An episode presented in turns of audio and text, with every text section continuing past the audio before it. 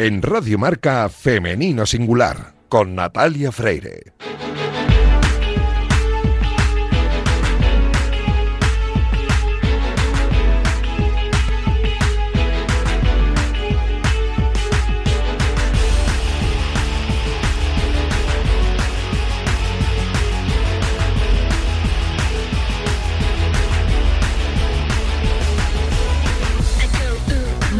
Buenos días y feliz Navidad. Hoy es un día muy especial, pero también es sábado y nosotros no podíamos faltar a nuestra cita en este espacio de radio en el que nos empeñamos en dar visibilidad y voz a las mujeres que hacen que nuestro deporte sea cada vez más grande. Hoy tenemos un programa muy especial, así que os aconsejo que escuchéis atentamente lo que os vamos a contar a continuación y os recuerdo que si no podéis hacerlo, lo podéis encontrar en los audios de todos nuestros programas, en las plataformas de audio y también en la web de marca.com.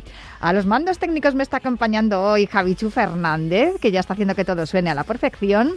Y comenzamos el programa 247 y lo hacemos con dos medallas olímpicas. Arrancamos ya.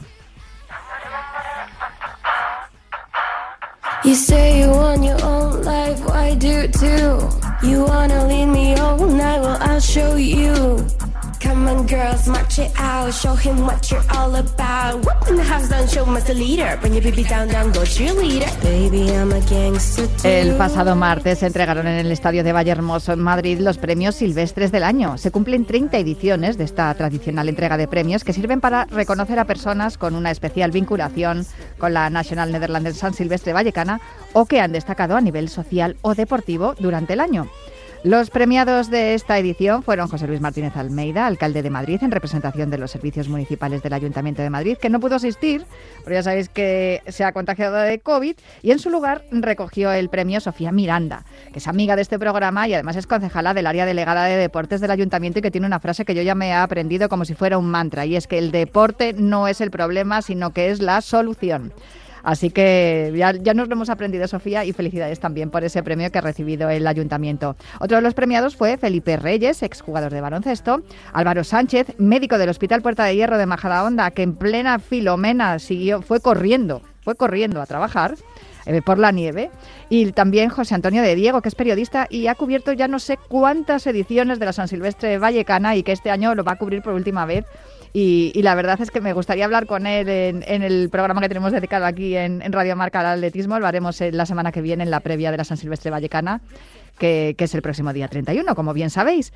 Alberto Cogorro fue el último en recoger el premio, eh, jugador de fútbol sala, pero yo quería hablaros de dos de las deportistas que más han destacado en los pasados Juegos Olímpicos de Tokio. Una de ellas fue Ana Peleteiro, que logró el bronce en la categoría de atletismo en triple salto, y la jovencísima también, Ana es muy joven, pero Adriana Cerezo es mucho más joven. De hecho, fue a recoger el premio justo después de hacer un examen, porque está estudiando bachillerato. Ella también subcampeona olímpica en la categoría en taekwondo, en su deporte.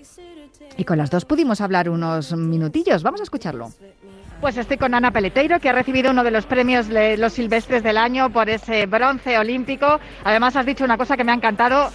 Has quitado la medalla de en medio porque los objetivos tienen que continuar. Efectivamente, efectivamente. Al final verla todos los días está tonto un poco porque es una gesta tan grande, ¿no? Que, que es mejor no tener adelante para olvidarte de ella y continuar luchando por, por seguir acumulando medallas, obviamente.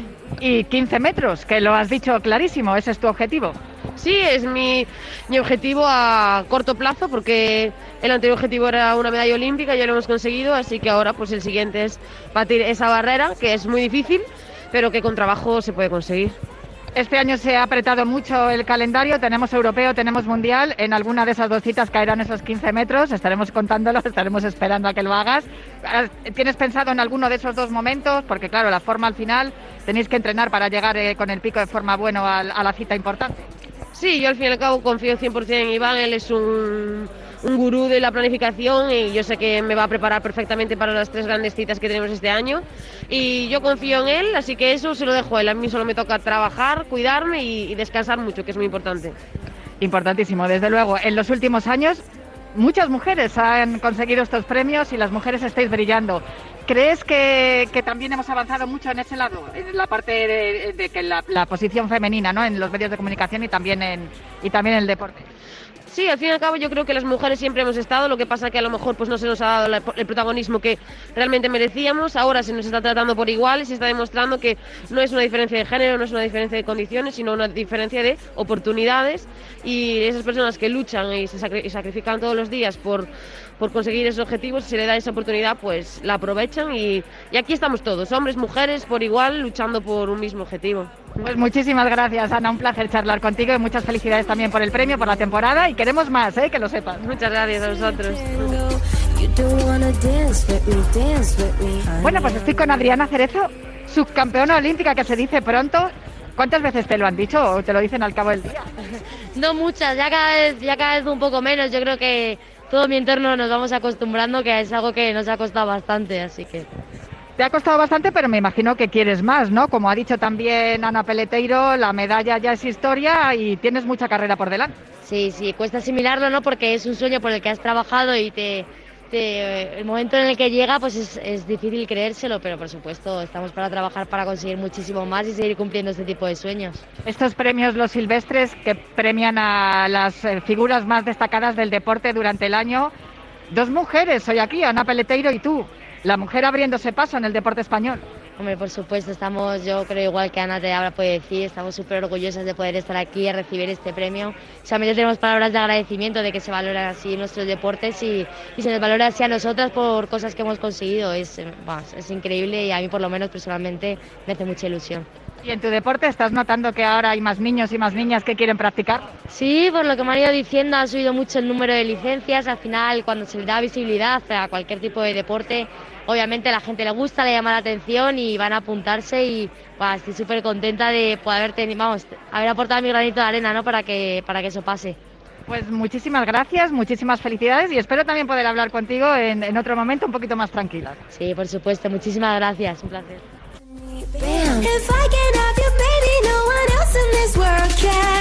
Ana Peleteiro y Adriana Cerezo, dos referentes, dos deportistas muy jóvenes que triunfan, que son referentes para niños y niñas, pero no son tan jóvenes como nuestra próxima protagonista.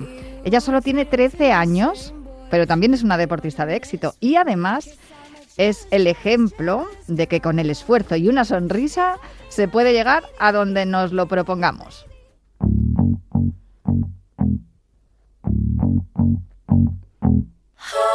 Good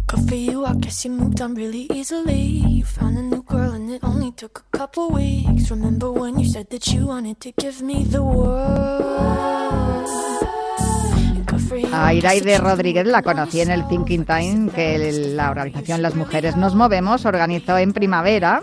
Es un evento que se organizaba para explorar la situación de la mujer en el deporte y su papel en los medios de comunicación. Y yo, nada más verla subir a Iraide al escenario, me llamó muchísimo la atención, pero es que después de escucharla hablar, confirmé algo que llevo pensando desde que empezó la pandemia. Y es que los niños y las niñas tienen las cosas más claras que los adultos y que su pasión por lo que hacen y el sentido común que demuestran en situaciones complejas nos supera a los adultos con creces, es decir, que les den el mando ya, que nos vais mucho mejor. Pero bueno, voy a dejar de hablar de Iraide y voy a empezar a hablar con Iraide. Muy buenos días, Iraide, y feliz Navidad, ¿cómo estás? Hola, ¿qué tal? Muy bien. Oye, em, no sé cómo has ido pasando las Navidades, pero sé que has hecho muchos exámenes antes de que empezaran los días de fiesta. Sí, sí, he tenido un montón de exámenes, además con el cole he tenido un montón. ¿Y qué tal te ha ido? ¿Te ha ido bien? Porque eso es importantísimo, que la formación académica no la abandones. Sí, sí, me han ido muy bien y me, dado han dado las notas y súper bien.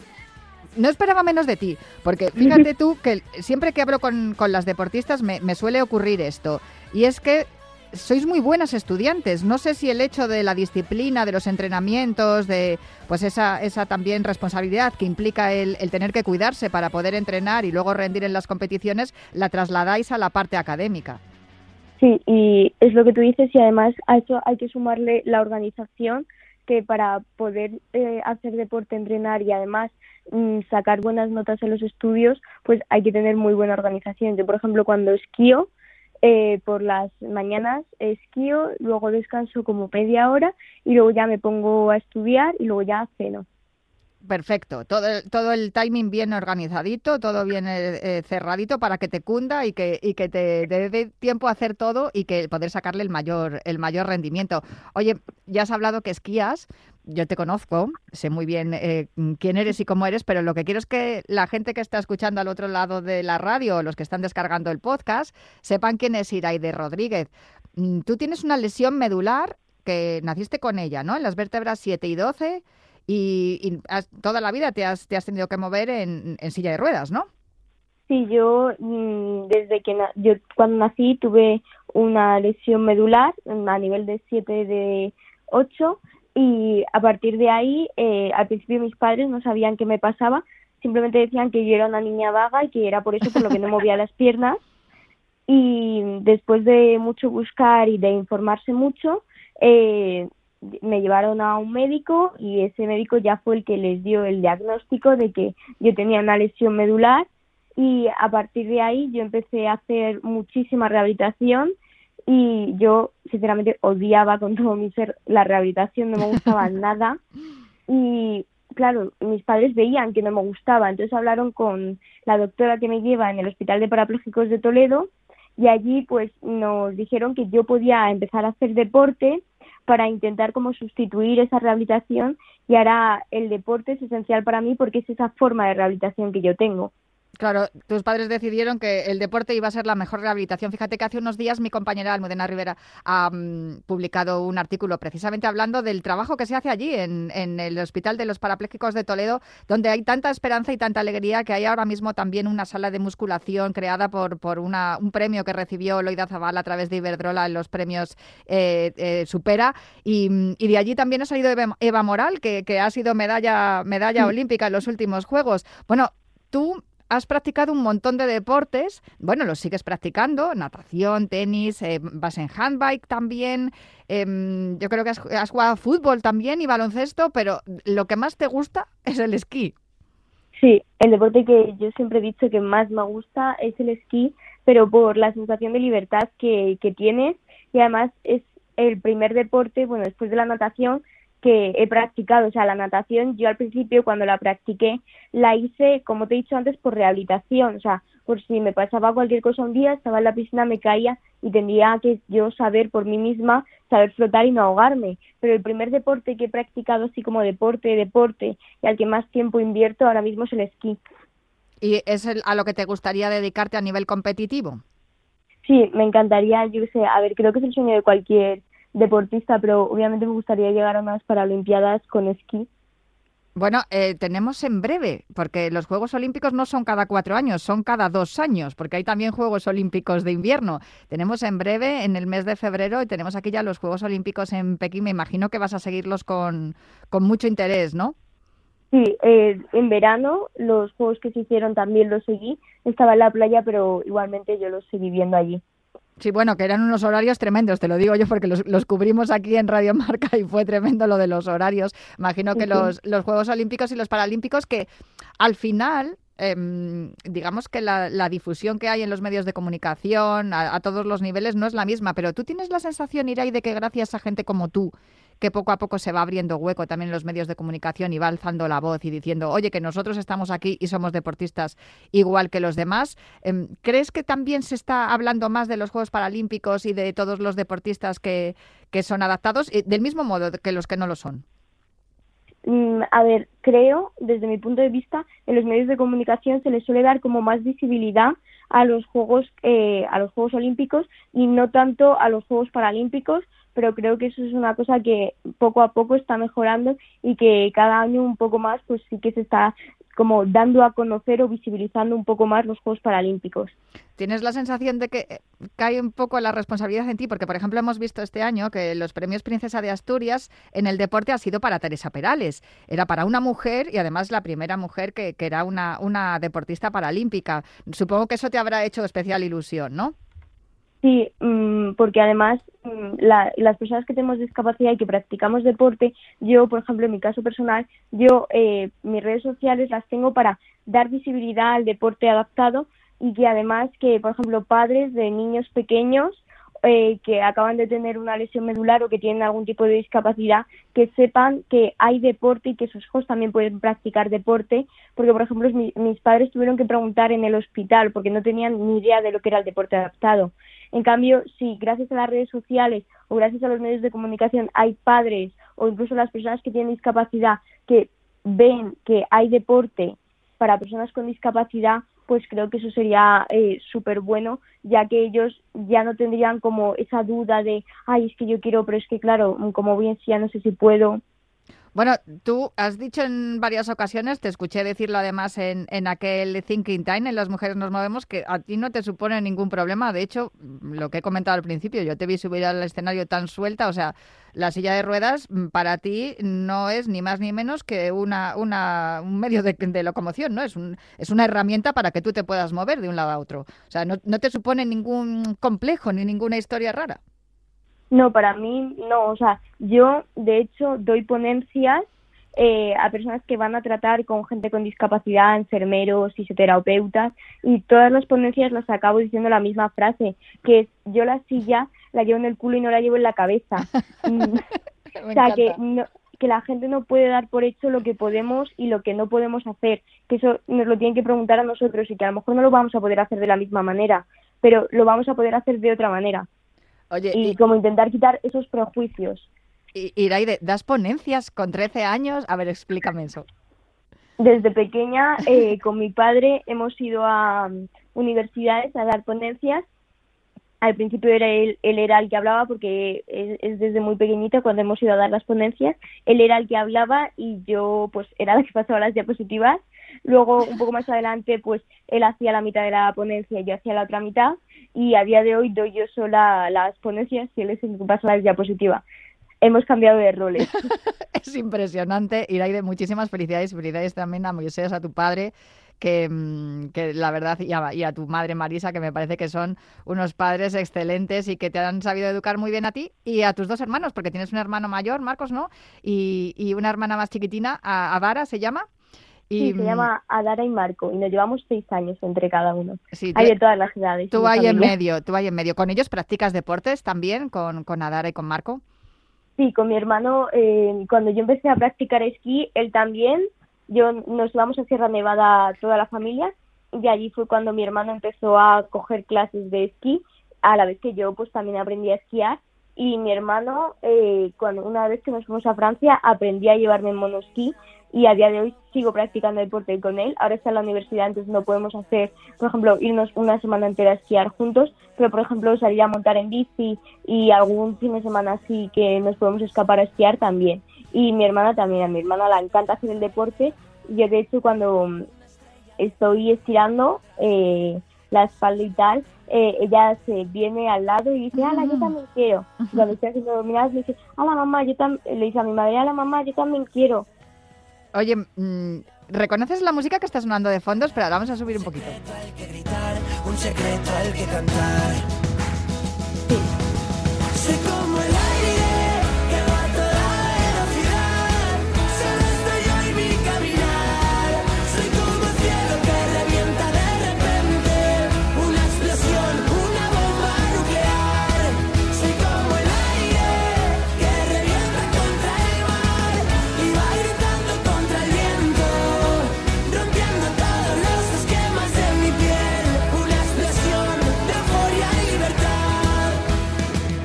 La reconoces, ¿verdad, Iraide?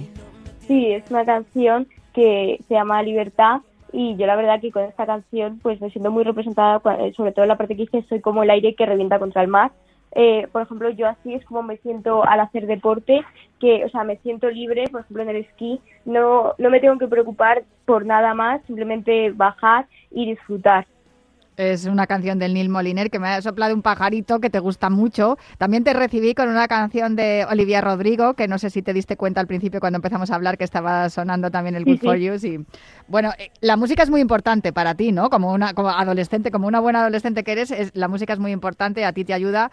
Y mm, también te he escuchado decir en, en alguna entrevista que mm, el esquí de todos los deportes que practicas es el que más te gusta precisamente porque no hay barreras arquitectónicas. ¿En qué, en qué medida tenemos que, su- que superar y mejorar también eso Eh, tú vives en, en Madrid, bueno, en una localidad madrileña. No sé si te, te encuentras con muchos problemas con respecto a, a las barreras arquitectónicas. la verdad que barreras arquitectónicas en mi día a día me encuentro un montón, pero es que son cosas, desde cosas que son súper simples, como por ejemplo que en una acera, una acera que no es muy ancha, y en el medio de la acera pones una farola. Claro, yo ahí no puedo pasar ni por un lado ni por el otro. Entonces tengo que darme la vuelta, bajar e ir por la carretera hasta que encuentre un, un bordillo que no sea muy alto para poder volver a subir. Cosas así, o por ejemplo rampas que están muy, muy empinadas, que claro, eso yo no lo, o sea, se puede subir, pero es mucho esfuerzo que si la rampa estuviese bien hecha para personas que la vamos a utilizar, pues porque a lo mejor ah, eh, en- cuando vas de pie no te parece tanto, pero en la silla sí que es mucho. Hmm. Y esos, esos eh, conductores que aparcan los coches en las aceras, ¿les decimos algo? ¿Les mandamos un mensajito desde aquí? Pues sí, pues que no aparquen en las aceras porque, claro, mm, yo la única manera de que tengo, eh, por ejemplo, en un paso de peatones que dejan ahí el coche en medio, ahí pone los warning y ya está. Pero claro, eso a mí me hace que yo tenga que ir por la carretera hasta que encuentre eh, un sitio para poder subir con la silla. Y es, es eh, bastante complicado, aparte de que es poco cívico, sin duda. Oye, la música te gusta mucho, está claro que tienes muy claro qué es lo que hay que hacer. Em, te gusta también mucho leer, porque si no, no se explica, debes de leer bastante, porque si no, no se explica que con 13 años te expliques tan bien o hables tan bien y puedas dar conferencias como las das. Sí, yo desde pequeña, vaya, desde que tenía siete años, que yo los libros, antes cuando era más pequeña, escribía cuando me leía el libro y mi hermana eh, cogió un libro mío de que yo, que yo me leí y ponía siete años, que era un libro del diario de Agnes, y yo desde pequeña siempre me ha encantado leer y yo además tengo la filosofía, por llamarlo de alguna manera, que si yo cojo un libro y al principio puede ser que te encante, pero llegas a la mitad y no te gusta, lo dejo, o sea, no me obligo a acabar el libro como tal, porque si no le cojo manía a la lectura. Y ahora mi hermana, como ha visto que yo estoy leyendo mucho y tal, pues ella ahora coge los libros que yo me leía antes y se pone a leer. Está claro que tú eres un referente para tu hermana Dara, pero ¿tú tienes algún referente? ¿Hay alguna persona que te llame especialmente la atención? No tiene por qué ser deportista, ¿eh? Alguien que te inspire especialmente, puede ser un autor o una autora de, de- libros o algún personaje que hayas visto en alguna película. Pues así como referente o como ídolo o como persona a seguir, no, por, mm, la verdad que no, nunca he tenido, porque yo creo que no sé, que cada uno pues debe fijarse en lo que uno quiere hacer y no intentar como seguir los pasos de alguien más. Pero hay alguien que te inspire especialmente, que te, que te guste y que digas, jo, me encanta este actor o me encanta esta actriz o, o este escritor o, o algún deportista. No, no, Pues- no que quieras ser como él, sino que te guste especialmente. Ah, bueno, pues en temas de canciones y tal, pues, pues sí, no. Pues por ejemplo, yo qué sé, eh, Conan Gray, Olivia Rodrigo, la canción que habéis puesto antes. Y luego tengo entendido que también te gusta el cine, también vas al cine, ¿no? Sí, yo de hecho con mi padre eh, siempre, lo, desde que era muy pequeña, primero lo hacía con mi hermano y ahora lo hace conmigo y de vez en cuando con mi hermana, es que los viernes y los sábados por la noche, eh, cuando, está, eh, cuando llegamos a casa y tal, cogemos los, eh, nos tomamos en el sillón, cogemos chuchos, cogemos bebida y nos ponemos a ver una peli, una serie, cosas así. ¿Qué pelis estás, eh, qué peli has visto últimamente y qué series estás viendo para recomendarlas también a la gente que nos esté escuchando? Pues de series, eh, por ejemplo, he estado viendo eh, Blacklist, 911, eh, New Amsterdam, series así. O sea, a mi padre y a mí nos gustan como así, como policíacas o también de hospitales. De hospitales. ¿Y eso por qué? Porque eh, igual te interesa lo de lo de la carrera de medicina, ¿o qué? Porque tu padre es podólogo. No sé si vas a ir por ahí también. Mi padre es podólogo y es enfermero, sí. Y no sé, a mí siempre la medicina es que me ha llamado mucho la atención. Puede ser que haya influido que pues haya pasado bastante tiempo en hospitales, Claro. pero sí que, o sea, de hecho a mí de mayor me gustaría estudiar la carrera de medicina y hacer la especialidad de cirugía cardíaca, de cardiología. Genial, estupendo. A mí me viene muy bien eso, porque, claro, para todas las, las afecciones cardíacas, fíjate si estamos viendo ahora en, en los últimos en los últimos meses también que aparecen y, y además muchas de ellas son silenciosas, así que es importante también la, la prevención y la detección temprana. Oye, Iraide, que nos, nos queda muy poquito tiempo, pero es que me está encantando hablar contigo, de verdad. Mm, te voy a hacer una pregunta que se la suelo hacer también a todas las deportistas. ¿Tú estarías donde estás si no fuera por el apoyo de la familia? Pues no, porque de hecho yo empecé a practicar deporte gracias a mis padres, gracias a que fueron al hospital de parapléjicos de Toledo y dijeron a mi hija odia con todo su ser la rehabilitación, ¿qué podemos hacer para cambiar esto? Y recomendaron de- me recomendaron que podía empezar a hacer deporte eh, adaptado y hay muchos padres que cuando les dices eso ya se echan como para atrás y como que tienen miedo y como que sobrepro- sobreprotegen de más a sus hijos. Entonces, eh, si no fuera por mis padres, yo ahora mismo no estaría practicando deporte. Y también que en mi familia vamos como todos a uno, todos a una, y si algo, si a alguien le pasa algo malo, eh, intentamos ayudarle, y si le pasa algo bueno, nos alegramos todos. Está claro que sin el apoyo de la familia, la mayoría de las deportistas y de los deportistas no, no estaríais, no llegaríais a donde llegáis. Pero ¿sientes también ese apoyo por parte del Comité Paralímpico Español y, en el caso en el que a ti te, en el que a ti te, afecta también, porque eres deportista de deportes de invierno de la Real Federación Española de Deportes de Invierno, que ya están incluyendo a los deportistas adaptados en, en todo su organigrama y poco a poco recibís cada vez más ayudas, más patrocinios y más visibilidad. Sí, creo que tienen un papel muy importante porque ayudan a dar visibilidad al deporte adaptado. Oye, ¿cuál es tu sueño? Porque yo sé que tú debes de soñar mucho. No sé si es un sueño, es un objetivo, ir también a unos Juegos Olímpicos, poder competir en algún mundial, em, ser médico y deportista de élite al mismo tiempo. ¿Cuál es? Pues, a ver, mm, te- yo siempre lo he dicho, tengo 13 años y ahora mismo tengo como muchas cosas que quiero hacer que a lo mejor según me, voy a- según me vaya haciendo mayor, pues ya a lo mejor no intento llegar a abarcar todo, pero sí que me gustaría llegar a unos Juegos Paralímpicos y ser cirujana de cardíaca, como te he dicho antes. Lo tienes clarísimo con 13 años, ojalá lo hubiese tenido yo tan claro como lo, lo tienes tú a tu edad, que fíjate, la edad que tengo y todavía no lo tengo muy claro, ¿eh? lo que tengo que hacer. Al final las dudas siempre están ahí, pero da gusto de verdad encontrarse con gente tan joven como tú, que tiene las cosas tan claras y que tú desde luego sí que eres referente para toda la, gente, para todos los niños y niñas que te están escuchando. Estoy convencida de que si al otro lado del receptor ahora mismo hay algún niño, alguna niña que, que tenga alguna discapacidad igual que tú, ya tendrá muy claro que desde luego eso no es ningún impedimento para hacer lo que tú desees y el objetivo que te marques.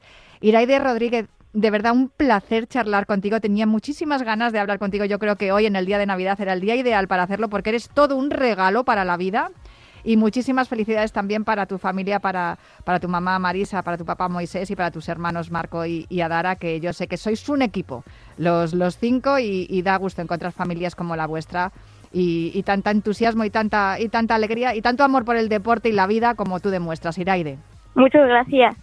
Un abrazo muy fuerte y que tengas muy feliz Navidad y feliz año y todo. Y yo te seguiré, ¿eh? te seguiré de cerca porque de aquí a unos añitos estaré contando tu debut en unos Juegos Paralímpicos seguro. Vamos, es que estoy convencida. Así que ahí estaremos también para apoyarte, Iraide. Un abrazo fuerte.